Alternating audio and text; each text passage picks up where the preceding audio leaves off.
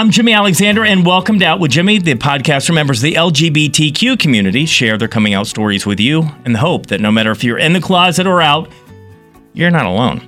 I want to thank you for joining us and also uh, remind you if you'd like to share your story, go to uh, Jimmy, email me at jimmy at outwithjimmy.com. That's Jimmy, outwithjimmy.com and uh, send me a message there. Follow us on social media, Out with Jimmy, except for Instagram, Out with Jimmy Alexander. Again, I say that poor guy who has Out with Jimmy on Instagram must wonder why all these people are writing him about their coming out stories. Uh, and again, if you uh, haven't subscribed on Apple Podcasts, make sure you do that. And it sure does help if you uh, click subscribe and leave as many uh, positive reviews as you can and a lot of stars. This week, Brian Curtis is out with Jimmy. Hi, I'm Brian Curtis from Bethesda, Maryland. I'm a superintendent for a construction company, and I'm a proud gay man. Okay, who's the first person that you looked at and said, I'm gay? Hmm. I can easily answer one of the Hanson brothers, I'd say. MMMBop. Were you a Zach man? No, uh, who who did you tell that you were gay? Um, Who's the first person you told you were gay? my buddy Shane, Mm. Late in life, 28. I'm 36 now. Oh my God. Yes, late bloomer. And so I was a late bloomer. I was 35 at the time. I was bloomed, uh, meaning that somebody outed me. Um, again, the worst thing your girlfriend can ever ask you is, How can Steven describe your body? That did not go well. So, what made you confide in, in, in Shane? Uh, I think I reached a point, it was around that Obama era with, you know, gay rights, gay marriage coming on. I just had enough. I felt the time I'm like, I cannot hide anymore. I got to be me. And how did they take it? very well. He was gay, so it was, Yeah. I confided with him and then told my brother the next day. And how'd that go? Very, he's like, cool, no big deal. Tell me the feeling after you came out. Such liberation. I felt like I was truly myself. Just like, I mean, I'm sure everybody feels just a rock, a weight off my shoulders. Absolutely. It's a gr- it's a great feeling, isn't it? It is. Because hiding is horrible. Yeah, it's just the fakery, the, the the lying, the dodging. It was just it got too much. When was the first time you were with a guy? Probably when uh again late bloomer, nineteen. Okay. And so you so from 19 till 20 how old? 28. 28. So for 11 years you were Good old Craigslist. uh, I never did the Craigslist, and I'll tell you why. Not that I'm judging, because again, I met my husband on Scruff. And when you live life like that, hookups are fun. But then after it's over, you're like ready to get the hell out of there. And Yeah, it's just a sense of emptiness, and I carried that through even when I came out Yeah. Grindr. I upped my technology, but there's just a sense of emptiness. And luckily, I dodged a bullet, no diseases or anything. But it's just an awful, empty way of life. and and I want to say that I'm not. Believe me, I'm not judging it, anybody to have fun. I'm not saying that, but you do get to a point where you want more than that. yes, and you want to know the person's last name. You know, that kind of thing. Yeah. Or did you ever experience? I did on um, President's Day or um, MLK Day or Memorial Labor Day where or a snow day where everybody is with their loved one, their boyfriend, girlfriend. And I'm like going, okay, I'm here. I, I there's a hookup, sure, but I want something more than just that. yeah. Did you? Uh, well, I eventually met a boyfriend, and uh, yeah, when I was 28, quickly, and we fell in love, and we're together for about three years, Yeah. and that kind of ran its course. Um, It does not surprise me someone who looks like you found a boyfriend pretty Yeah, fast. God, I was late bloomer on that too, but you know that they say you're not supposed to date someone right when they come out, and I see why now. I I still didn't know who I was. Yeah. How did your parents take it? Took Well- it very. My uncle was gay, and he Yeah. died of AIDS in '94, so that wasn't really not a shock, or you know, no weirdness. They were more like, "What took you so long?" What did take you so long? I think, uh, see, I worked in construction since I was 19, and I'm not, excuse me, blaming that. But I lived a double life where I'd go to this macho or uh, alpha male industry and then come home on the weekends and just try to be a different person. It was just too much. And Even to this day, 2020, I still hear the F word, cocksucker, this, uh, tons of homophobia. you were somebody who passes as straight. So it, by looking at you, And I say this not offending anybody because my husband would uh, rightly admit that he is somebody that when you look at him, you know he's gay. Yeah. And you are not one of those people. You look, you, It's a double edged sword because I think I've had an addiction my whole life mhm. to alcohol. And I, I honestly think, I'm like, was it construction? Or was it because I, I just didn't want to deal with the noise of coming out? I'm like, yeah, it's easier just to stay like this. Yeah. And I was drinking a lot, and it just, I don't know, I just didn't. Well, are you happier now that you're out? Absolutely. And ha- did you have people in your life who are no longer there because you? Yes. Actually, just came from a brunch right now talking about an old friend that just, two of them just disappeared. How did the guys at work treat you? I'm not full. I don't promote it or not promote. I don't announce it at work. Yeah. Some people know, some don't. It's still easier yeah, to just not I understand. bring it up. I understand. But I will say this: um, don't ever bend over if you're wearing Andrew Christian. That may Yeah. tip off that that uh, you're gay. Yes. Um, I always warn wives, and you'll hear me say this often: if your husband's underwear is prettier than yours, be concerned. yes. Um, so living the life that you did, and I lived that life also. It would surprise a lot of people, don't you think, of how many people are living two lives? Um, Married men, Let's just say I hooked up with a lot of straight men. yeah. Uh, which this sounds sick, but I found that as a turn on. I'm like, ooh, like really weird, but S- that straight- was like hot. No, straight man is a gay man's kryptonite. Yes, yes, it is. Yes. When you live a life where you're secretive and you're hiding things, it's easy to hide other things.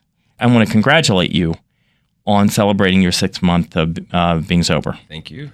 I think in our community, um, I don't know if we glorify, I don't know if glorify is the right word, but we're not being honest with ourselves with uh, the issues that we have uh, with drugs in our community. Now, I know that drugs are rampant everywhere, but I think that we owe it to ourselves to take a, a real look at ourselves. Yeah, I think we normalize uh, a alcohol use. That's I mean, you go to every Pride festival, and it's just again, it's not everybody, but for gay people, and I'm sure there's stats on it. It's just party, drinks, drink, brunch. That's another thing. Yeah, Normal people have maybe at most three mimosas. When I, when I went out Yeah. with gay people, it's like, God damn, they just keep coming. Yeah, th- where you order uh, mimosas and a liver on the side. Yeah, I mean it's, it's a lot. Now, um, I've uh, several people I've said this to when they talk about doing like Molly or a G or stuff like that. Where I'm like, aren't you concerned? You're, and they're like, well, no, I know exactly how much to do, and that is always the thing said when someone dies. Is like, well, you need to stop doing that. Well, no, I, I see they didn't know, but I know exactly how much to do. And I would imagine the uh, cemeteries are filled with people who said, I know exactly how much to do. Yeah, I mean, A, you don't know what you're getting. B, it's just weed and alcohol are one thing, and I'm not here to evangelize sobriety or you must do this. But when you exit the realm of alcohol and marijuana, you're entering into Molly, any hard drug, pills, meth. I mean, I don't even need to comment on that. It, it's there is no I know what I need or dosing, so to say. When did you first start drinking? Uh, probably when I normal, consistent drinking, 18. And how did you know you first had a problem with drinking? I knew I was an alcoholic senior year. In high school? Yes. Uh, that summer going into college, it was every night. But again, looking in the mirror, I didn't think I had a problem. I went to college. I have a good job. Fast forward to now, I have an apartment in Bethesda. Life on the outside looked great, but over the years, it just kept deteriorating. I went from beer, like, ugh, I'm not a wine fan, to, oh, I like wine. I'm not a liquor fan, to buying bottles of Jack. It just progressively got worse. And when did it move to other things? Well, I did, weirdly enough, in high school, I was a major cokehead. I started my. Where did you get coke in high school? know, that that is uh, So my friends and I, we were always kind of the outcast kids. Uh, we found some weirdo guy in Potomac, loaded, that had the best coke you can imagine. why to this day I'm like, why was he hanging out with us? There's nothing weird or sexual. He's just a weirdo. And we got a good connection to Coke. And obviously at that age, you need Yeah. to fund that. So I created a auto club in high school. At the time it was Chevy Chase Bank. I got a fake uh, 501c3 bank account. We were going out fundraising. we had a good time. For the cocaine. Yes. I so if you know you're a good employee, I know whatever you're doing at your job, you're very good at it. Because if you are so ingenious to come up with a plan to fund fund your cocaine habit, Yes. you are a smart man. At a young age. Um, you know, we you tell the story, and I'm chuckling, but and I'm sure you look back and you're like, what the what was I doing? Yes, sophomore year of college. At the time, I thought it was a heart attack. It was probably my first panic attack. I quit it cold turkey. Fast forward to about three years ago, I picked it back up with a vengeance. I mean, like an eight ball Friday, eight ball Saturday. Okay, now I have to say I don't know about drugs. So what is an eight ball? Uh, what what? How much It's- is it? three and a half grams. It's a lot. Okay, To be doing an eight ball in one night. okay. What would normal? Normal people would probably barely do a gram. Okay. Like on a club night. So how did you feel after doing that? I've always been high strung ADD, like just Yep. get a venti coffee, and that just escalated it to next level. Give me a Windex bottle. I'm gonna clean it. Yeah. so you had the cleanest apartment in in Bethesda. So you're doing. Did you smoke weed also? Yeah. And that weed for me was Yeah. just a maintenance thing. Like Yeah. I need to calm down. Yeah. And so coke and about prescriptions Never was into them, but if I could get my hands on them, that Yeah. was a bonus. and uh, Molly or anything like that. Got into Molly late in life two years ago. Typical addict. Once I tried it, I'm like, this is awesome. I want more. And how about um, meth? Meth, I never discovered until a Grindr hookup came over, or no, I went to his house. He said, Oh, help yourself to some Coke. So I took a couple lines. I'm like, God, that's the worst shit I've ever had. It burned. And I could see him chuckling. And within minutes, I'm like, Oh my God, I feel great. And turns out it was meth.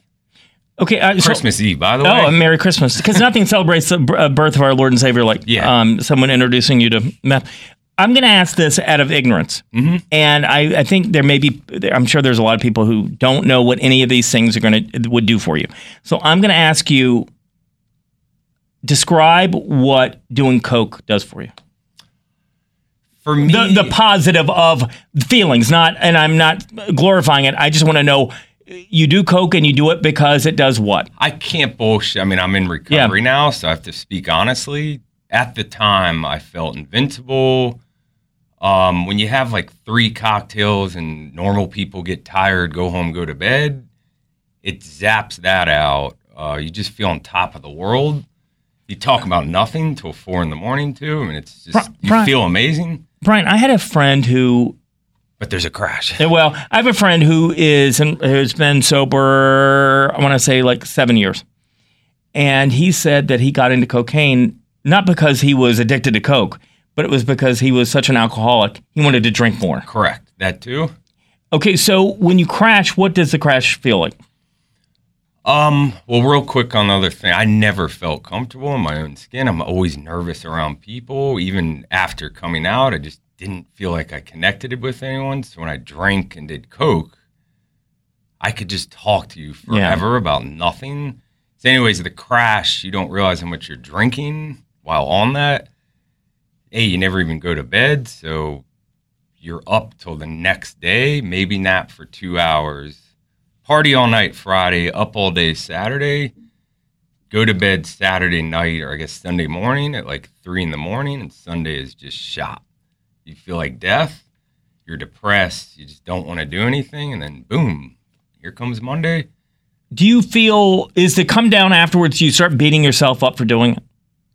With coke, no. With meth, it's a whole different, Okay, whole different game. so let's go to. Um, have you ever done heroin? Once, no. Okay. I'd say no. So um, Molly, what does Molly do for you? Molly, I mean, if I were to touch you right now, Yeah. like, I mean, it just it heightens all your senses. Okay, music, uh, everything is. am- You could listen to the worst song, you're like, oh my god, that's awesome. and then meth. Meth, if cocaine were an inch, as far as height, meth would be point out a, a tape measure to infinity. It's just out of this world. Um, it, it scientifically, the dopamine levels, it just releases everything. And afterwards, uh, you want to kill yourself. You feel like shit. The war. I've never been a depressed person. The worst depression that you can ever. I mean, it's depleted your dopamine. Your body is just shot. Six months ago, what led you to that moment going, I can't do this anymore?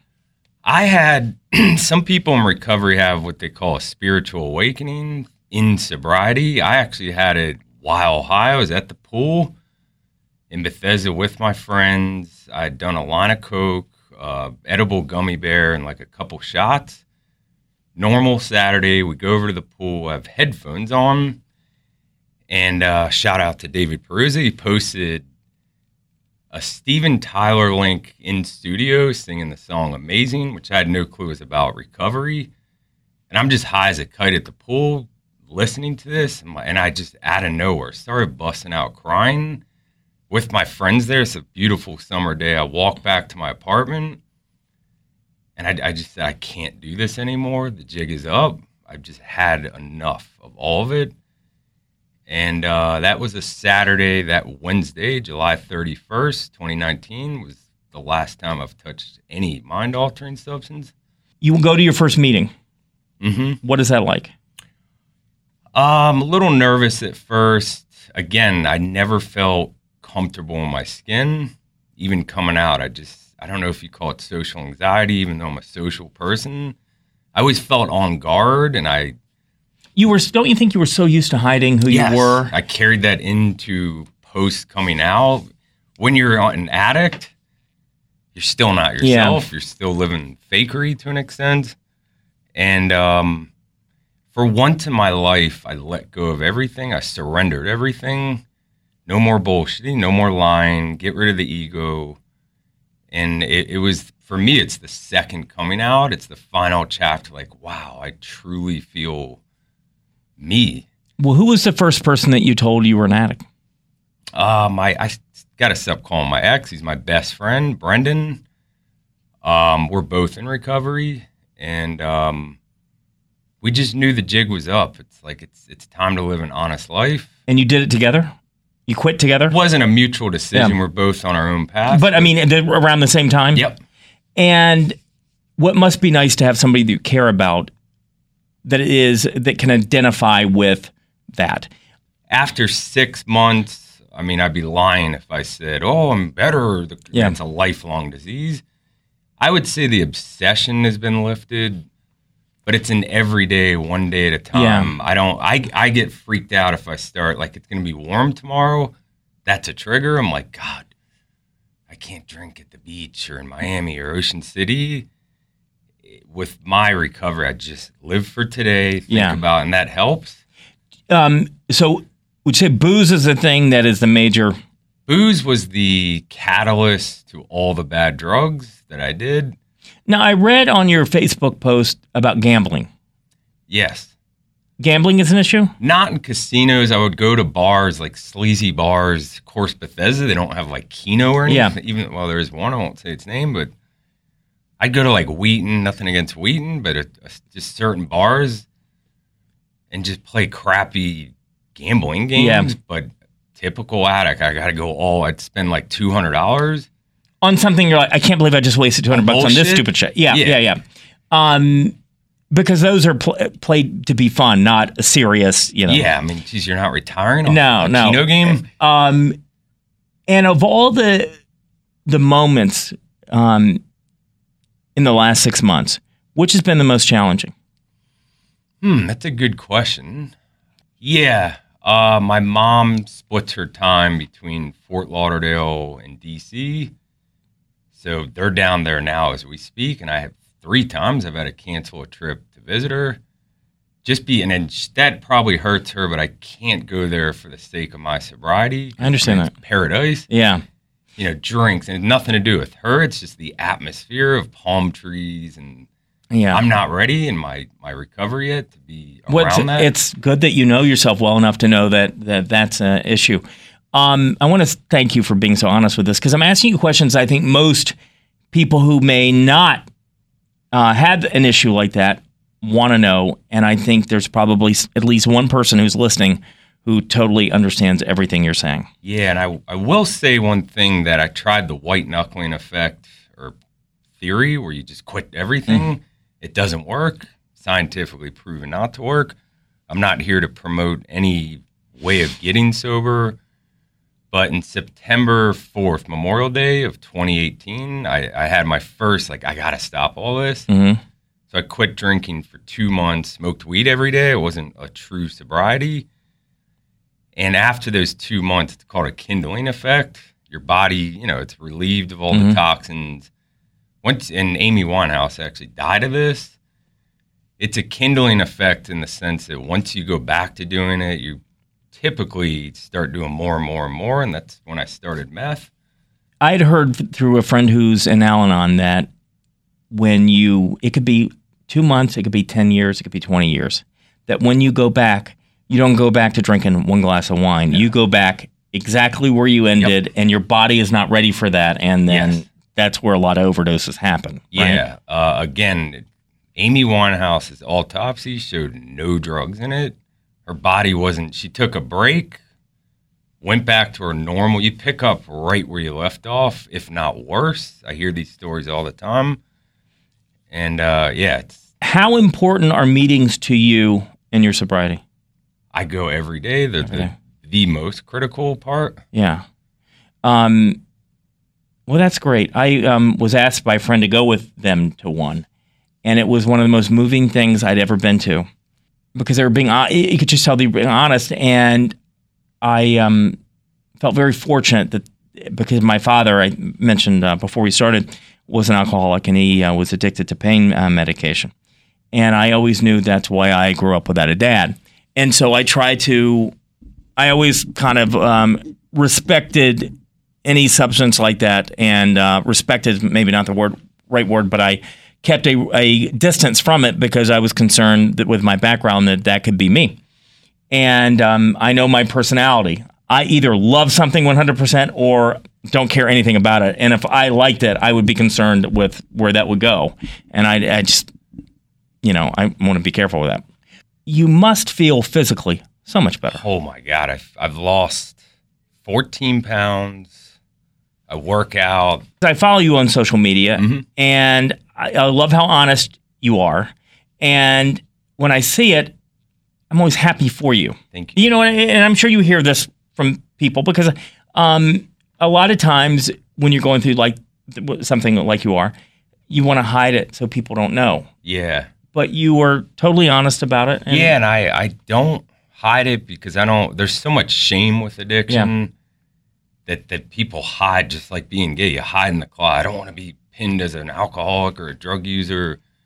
Um, but just like the whole gay movement, you see Jamie Lee Curtis. There's um, Robert Downey. There's so many people that are open about it. And uh, one thing I will say, I'm just having a fly. You mentioned meetings. I researched the most expensive, the best therapists in DC, paying two hundred something dollars an hour. Took no insurance. I just had to swipe my credit card, thinking that would fix me. But again, lying to him. Oh no, how much do you drink on the weekend? No, just, you know, a little. That didn't work. It, it's the meetings. It's being honest. What has really helped me.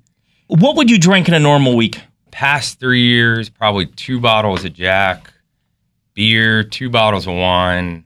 No wonder you lost Everything. weight. No wonder you I know. lost weight. God, really? Uh, um, With meth, I was up for four days straight.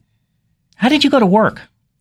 I said I always plan my drug use. Uh, one thing I never messed with was my job. So if there was a three day weekend, I would always plan I'll take that Friday off and that Tuesday off. So it's a five day, you know, whatever it would be. Uh, I had the Christmas break off when I first tried meth, Christmas Eve. Uh, I'll never forget calling my parents because they're divorced. Two Christmases I had to show up to. I was so like tweaked out and freaking out. December 26th, I admitted myself to Suburban Hospital. because meth, like I said, is next level. I mean, coke is nothing compared to that. And this is your first time doing it. first time doing. It. I'm kind of a worry ward. I've done a lot of drugs, but doing meth the first, and I did way too much, and I was semi uh, violated on it. I don't know if we can talk about Yeah, that. sure, absolutely. So the guy I hooked up with, this is uh, like extremely dangerous. It's almost like shooting it. He had sprinkled meth on his dick Mm-hmm. and not I had no clue he did this and basically put it in me, which is almost equivalent to like injecting it a high and I'm like And so you had no feeling idea- good, but I'm freaking out. Yeah. I'm like, of course you're you're high at the time, so I didn't really give a shit. And But now when you look back, you like I can't believe you did that to me. horrifying. Oh, And two days later, I, I mean, picture waking up, eight hours of sleep, refreshed with a venti. Like I was still alert, and I'm like, this is not normal. So I freaked out and went to Suburban, and they basically gave me like a, a IV thing of Xanax just to calm down. But it was just, you think that would scare you a weekend later? I'm right back at it, doing the same thing. That's how powerful the addiction is. well, and now and that was two years ago. That was Christmas Eve, 2018. You look at where you are now in your life. You don't have to deal with the ma- that's madness. Oh, I mean, so good. when when you hear that story that you just re- re- relayed to me, and I know it, it's different when it happened to you, so it doesn't sound like, oh my god, I can't believe that just happened. And hearing that story, I'm. It took me a second to, to realize that you were raped, really, with this Yeah. with this stuff, Drug raped? and it's horrific. And now you have normalcy. I do. Do you allow yourself to enjoy being normal? I, Or- I've never lived normal since 19. I've been an addict. Again, I always knew I was an addict, but I look in the, I have a Beth- Bethesda apartment. I have a car. I have You a have a great job. 401k, I have a good job. Everything seemed, I allowed it to happen. I knew deep down, like, when is this going to come to a head? Like, I knew deep down. Some people in addiction are like, geez, it just, like, I, I always knew. It's just like, how far can we push this? So today to live free, happy, and sober is just I love. I, I laugh harder. I have genuine friends. I Food tastes better. food tastes better. I got to quit smoking. Uh, One thing at a time. One thing at a time. Yeah. Uh, well, what about uh, friends? Did you have to get rid of some friends? I never really had friends. It was always surrounded by. Again, I never felt comfortable in my skin. I mean, drug friends. oh, did you have- the first thing to go? Yeah. And that hurt. That did hurt. Because I had a friend who was addicted to meth in San Francisco, and he said, "I said, well, what was? How did you get off it?" And he said, "My husband and I moved. We had to literally move to the other side of the city." And I said, "Well, what would you do if you saw them now?" He goes, "I'd walk to the other side of the street. Hmm. Yeah. I can't. I they're can't. triggers to me and they never did me wrong. They're great people, but I look at them and I'm like. And you mentioned moving a lot of people in active addiction because I was one of them. Do what's called a geographic. If I would just move to New York, Yeah. if I would just move to Chicago, I can start a new life. It's like, no, you're just bringing your problems. Don't do that. Because you're going there too. yeah, that- your problems are coming right with you. The now gra- in sobriety, I want to do a geo. I'm like, God, I Where would you go? it's weird and I sound like an old fart, but I I'm gravitating towards a more peaceful. I go up to Frederick on the weekends a lot. It's a slower. I love the city, but it's a slower pace of life, and I don't know. I mean, my idea is to win the lottery and buy a huge Yes. Downton Abbey Yeah. farm. Well, yeah, but don't do that with the Keno. no, Yeah, no, no, be no, not with the Keno.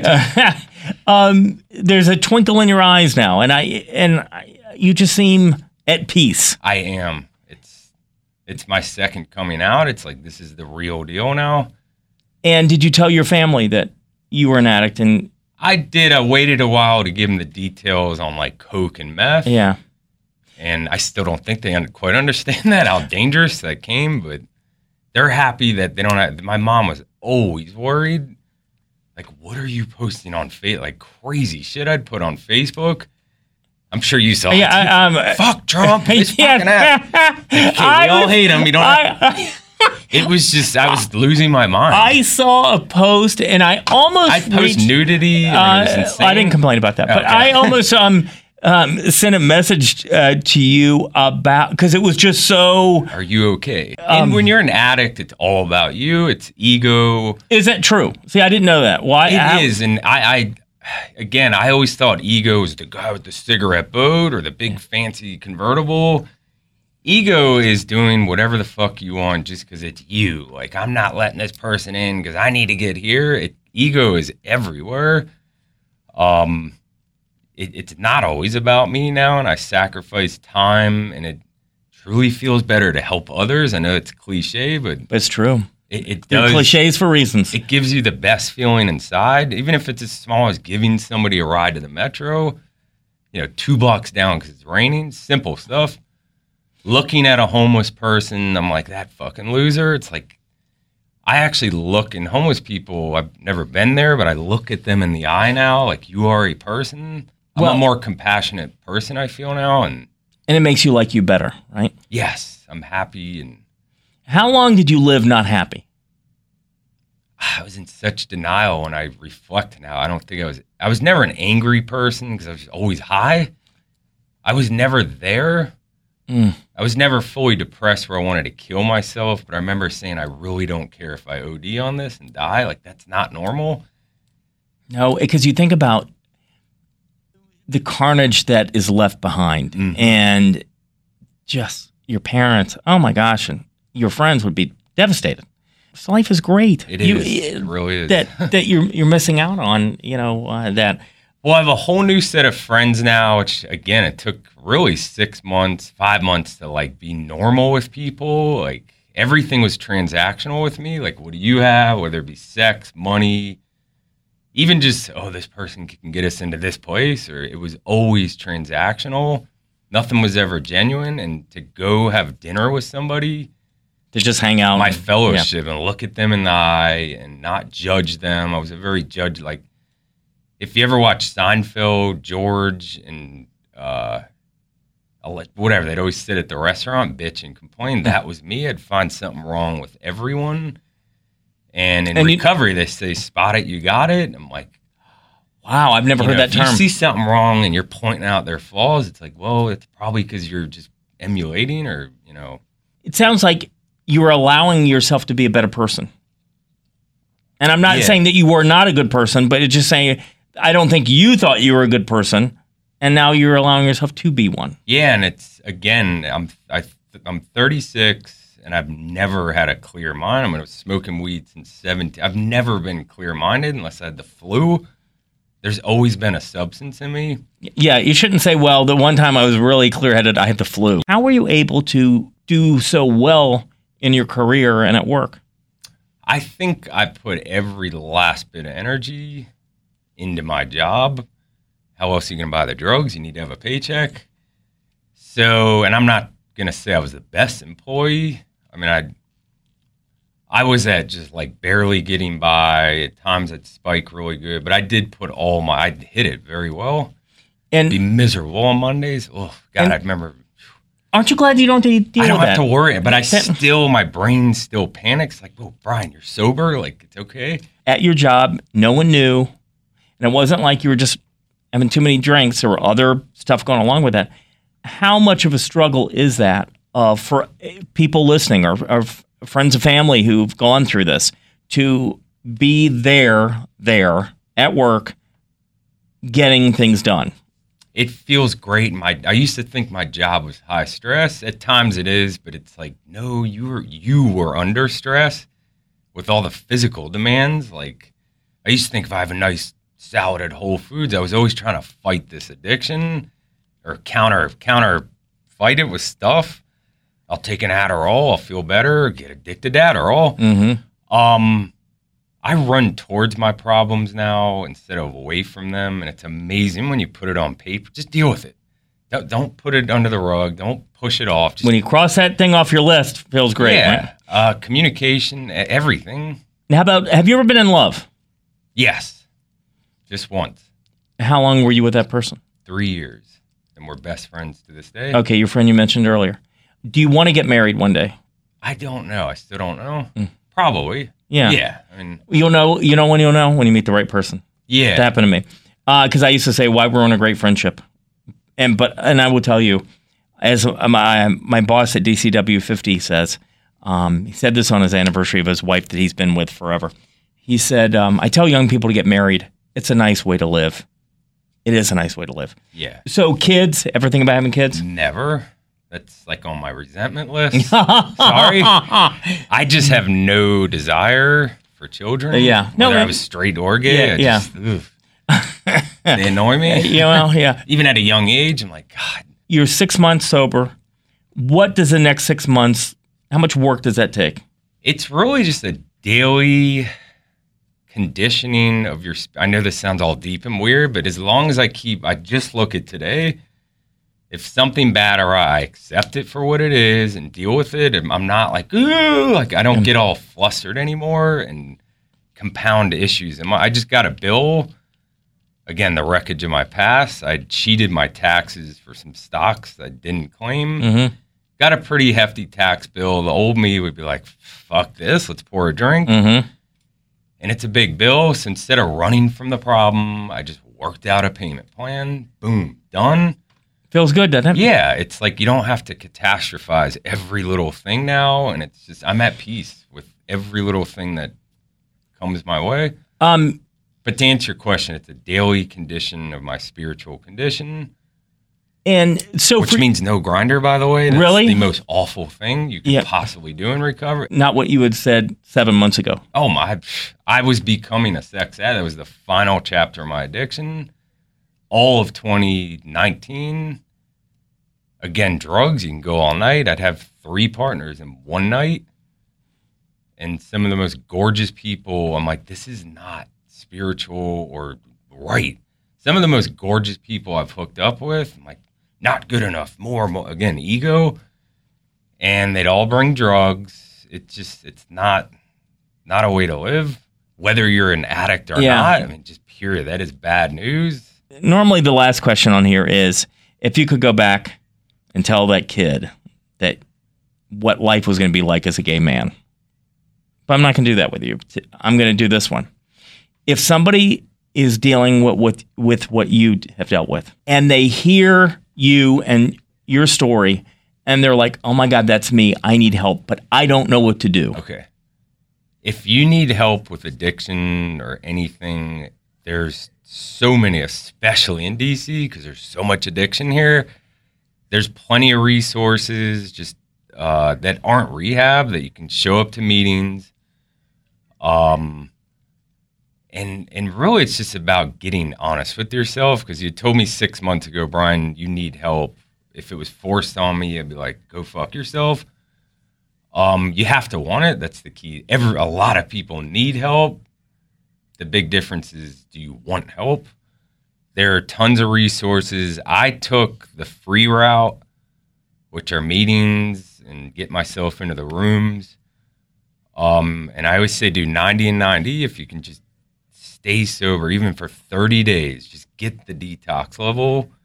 I didn't even start thinking straight until month three because all that shit was out of me and just things I see colors and just stuff started happening. But to get help, again, you have to want it and you have to be honest. You have to be willing to, to surrender and let go. How long had it been since you have been sober for this long? 15 years old, a long time. So we're now uh, the kid who started a bank plan to fund his cocaine habit in high school. Now you're living life, you're sober, you're happy. An honest life. I part of addiction is lying, dumb shit. Like I would not even these big lies, just little lies. To live honest and be comfortable. Again, second coming out. Well, I'm happy for you, my friend. Thank you. You are an inspiration to many of us. Thank you very much. Thank you, Jimmy. And thank you for listening to Out with Jimmy. Uh, I hope you enjoyed that as much as I did. And um, if you're dealing with anything, as you heard Brian say, there are many ways to get help, and uh, please do it. Thank you to WTOP and Julia Ziegler for allowing us to record in their beautiful studios. Again, if you think anybody in your life needs to hear these stories, please uh, send them to Apple Podcast. Remember, you'll never know when the last time you'll be able to tell someone you love them. So go ahead and do it.